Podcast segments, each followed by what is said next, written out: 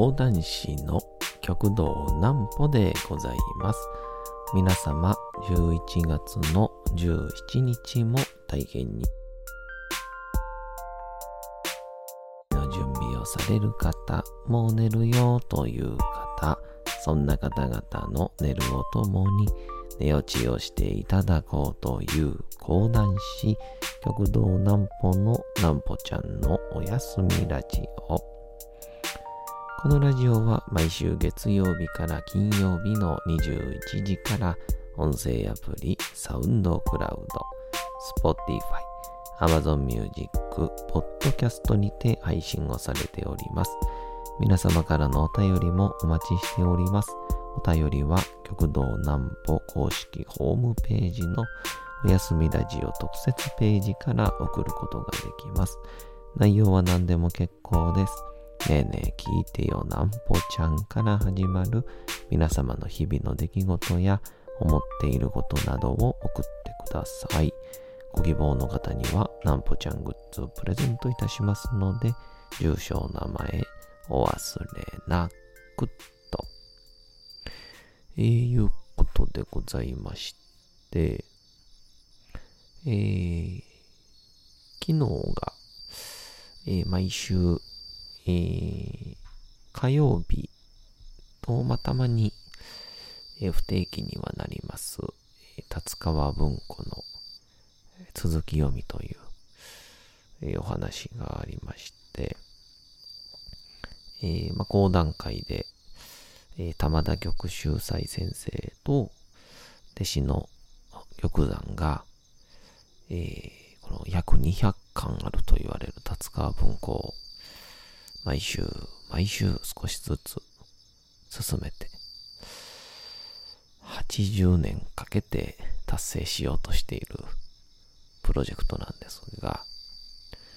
まあ、その中で、えー、毎週講談を僕もやらせていただいてるんですけども、まあ、昨日はなんかいいやぶい元気ができた気がします。なんぽちゃんの明日は何の日？さて、明日が11月の18日でございますね。まあ、のー、11月が何回も言ってるんですけど、なかなか寒くならなくてですね。なんかあのー、去年のもうすでに、こう、なんて言うんでしょう。トレーナープラス、1枚に加えて、もう1枚、羽織ってた感じもするんですけどね。まだちょっですんで、いざいざ冷えた時が、ちょっと怖いんですが、11月18日は、ミッキーマウスの誕生日です。1928年11月18日、アメリカ・ニューヨークのコロニーシアターにて、アニメーション映画、蒸気船ウィリーが初公開をされました。この作品内でミッキーマウスが登場したことに由来して、11月18日はミッキーマウスの誕生日とされております。一方、誕生日とは呼ばずに、ひとえにミッキーマウスのスクリーンデビューの日と呼ぶ場合もあるそう。ちなみにミッキーマウスは、ウォルト・ディズニー氏が天井裏でアイディアを練っている時に現れたネズミがモデルになったとされております。これに関しては諸説ありということです。あのー、チャップリンの服装がミッキーの服装だみたいなのは結構有名ですよね。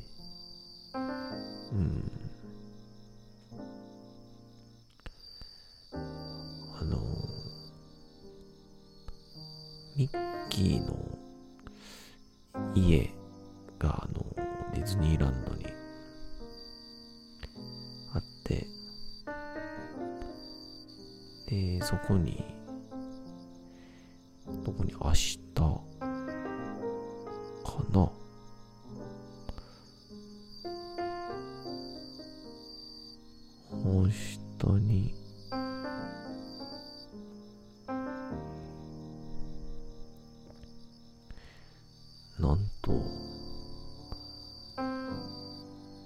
10時間ぐらいお客さんが並ぶんですよね確か。まあ去年もあと、今年も、コロナ禍で、ろんな、なんというかこう、制限があるので、どうなるかはわかりませんけども、おそらく、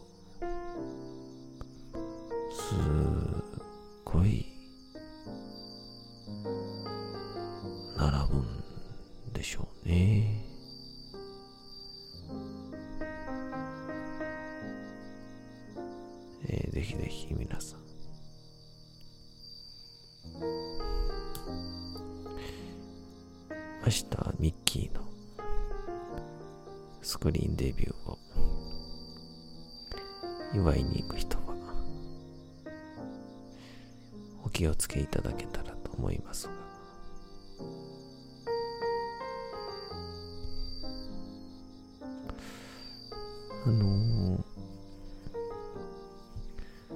昨日は達川文庫の続き読みで、ね、結構お客さんも来られてて、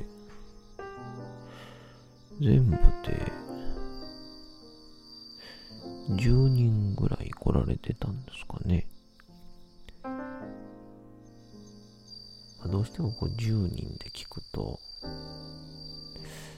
10人？感じもするんですけど、10人でね、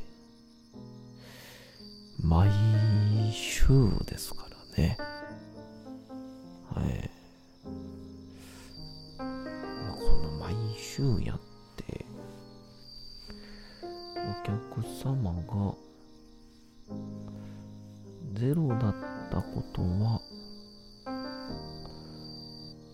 しいですね。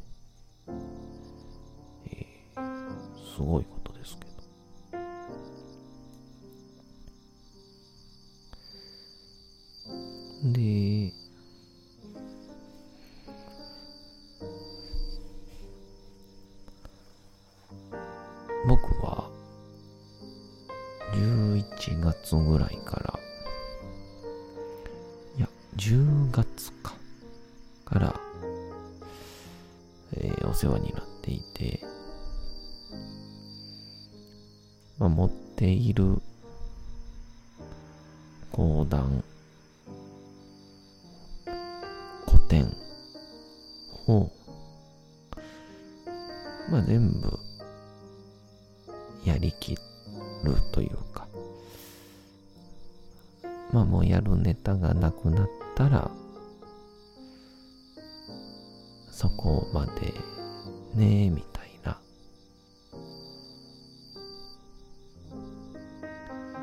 そういう感じの。感じで。そういう感じの。感じで、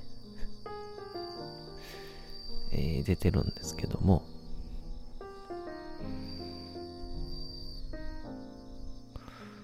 あのー、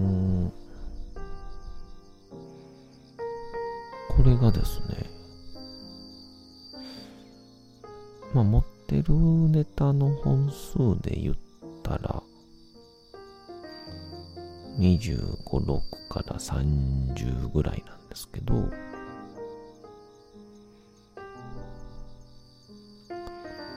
まあ、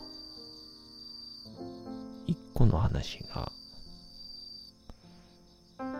すごく長かったりとかするとまあまあ若手に50分とかの時間っていうのは、使えませんから。そんなこともあって一つのネタを3分割とか4分割することもあったりすると結構何回もやることがあるんですがちょうど11月の1週目10月の1週、4週目か。から、えー、3週連続でやらせていただいたのが、やぶい原意という、少し前このラジオでもあらすじは語ったんですけど、まあ非常に素晴らしいお医者様名医のお話でございまして。で、この人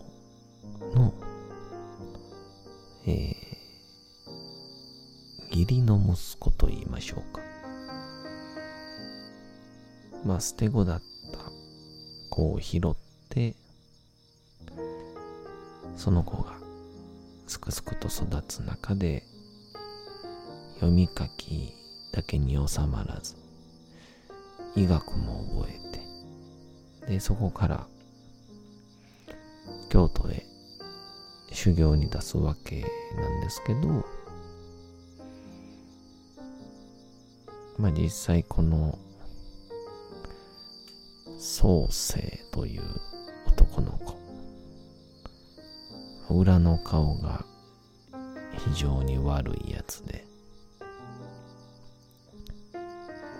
育ててくれた先生の恩も忘れて。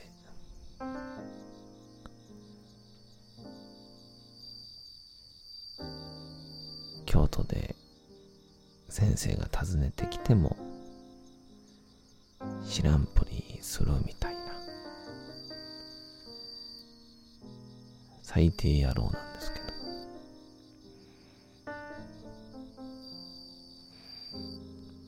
まあ、その話を、まあ、1話が先生がこの男の子を拾って京都へ送り出すまで。で、第2話が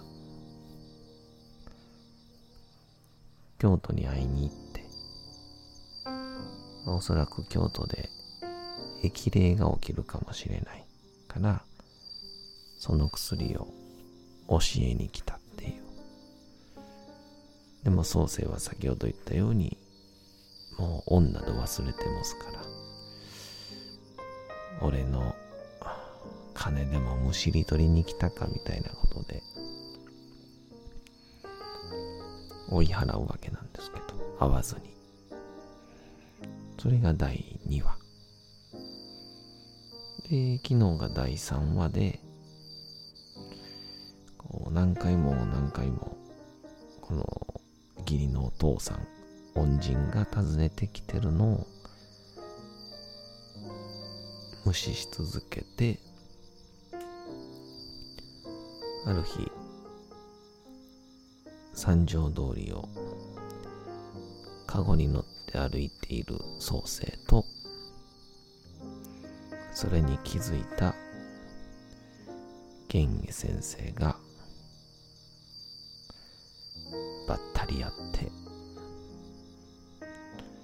この創生に対して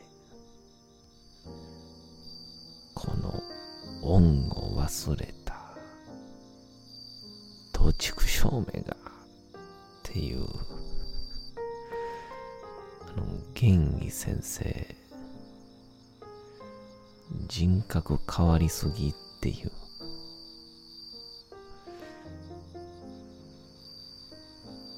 まあ、そこで。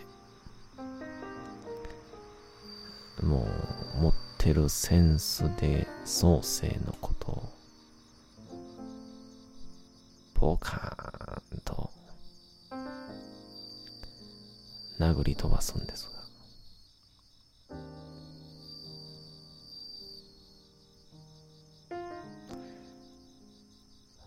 その上でこの創世の父親であるっていうことから宿屋の主人が調子に乗ってこれでもかというぐらいの接待をしたもんですから宿賃が高く高くついてしまっているという。でも原因先生そんなお金ありませんから困っていた時にその宿屋の奥さんおまさがこの原因先生の代わりに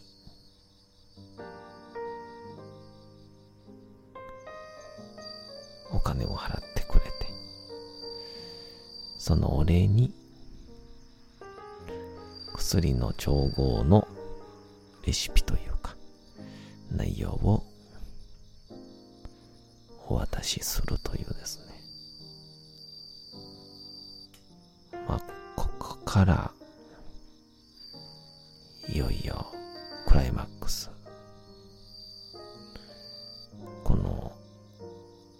悪者創生を最後どう改心をさせるのかという。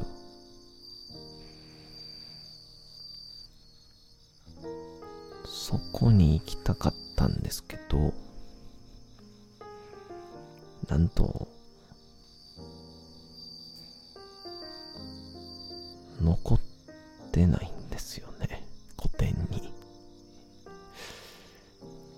おそらく速記本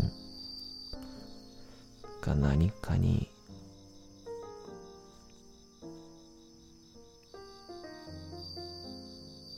載ってたんでしょうけどかっちりと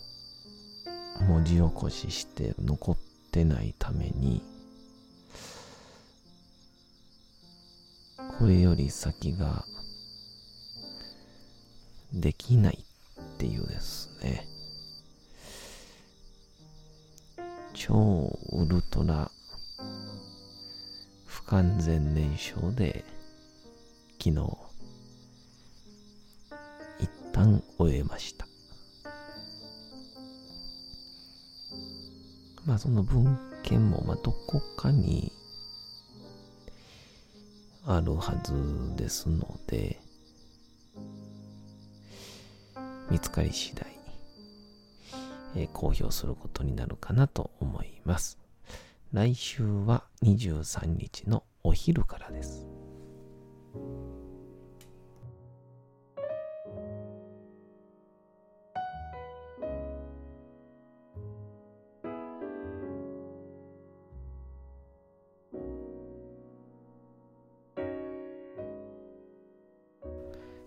て、時刻はうとうと朗読会の時刻となりました。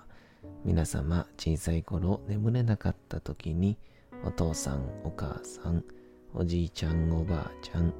お世話になっている方に本を読んでもらった思い出はないでしょうか。なかなか眠れないという方のお力に寝落ちをしていただければと、毎日様々な物語、小説をお届けしております。本日お読みしますのも、チャップリン自伝若き日々でございます。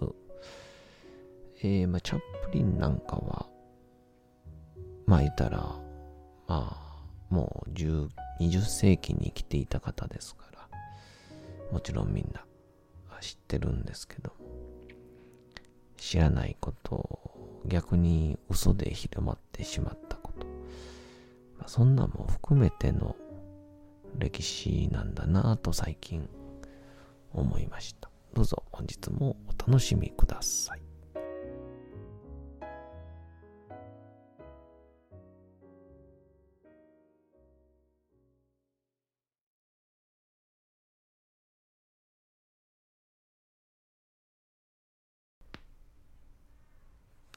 プリン自伝。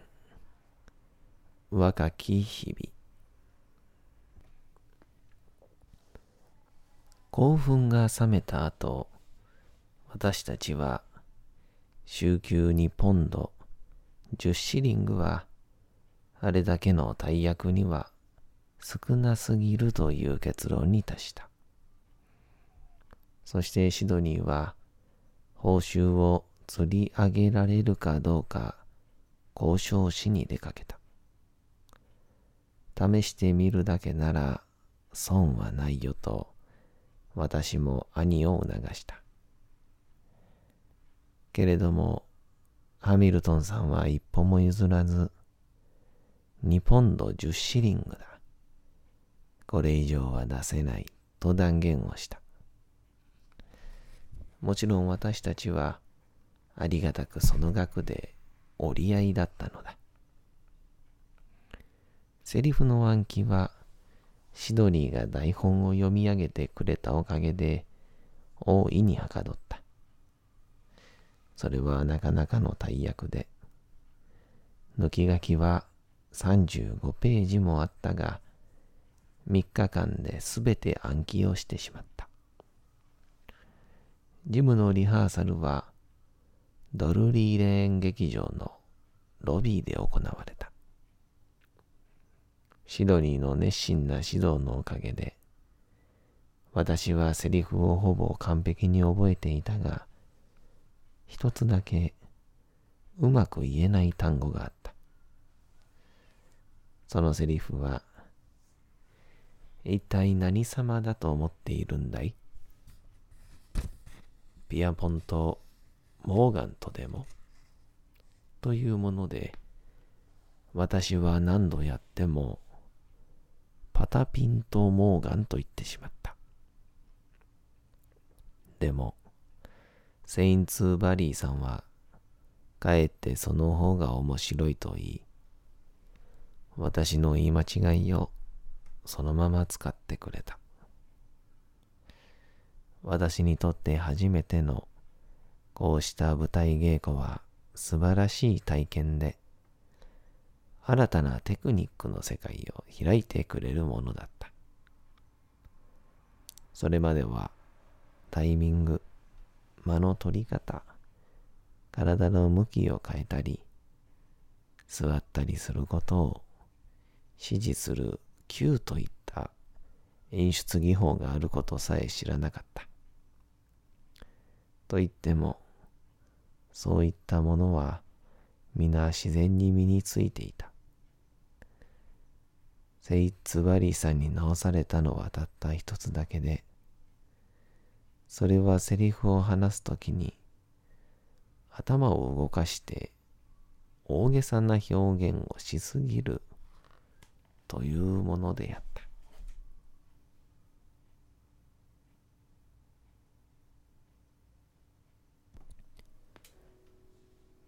さて、本日もお送りしてきましたなんぽちゃんのおやすみラジオというわけでございまして11月の17日も大変にお疲れ様でございました明日も皆さん街のどこかでともどもに頑張って夜にまたお会いをいたしましょ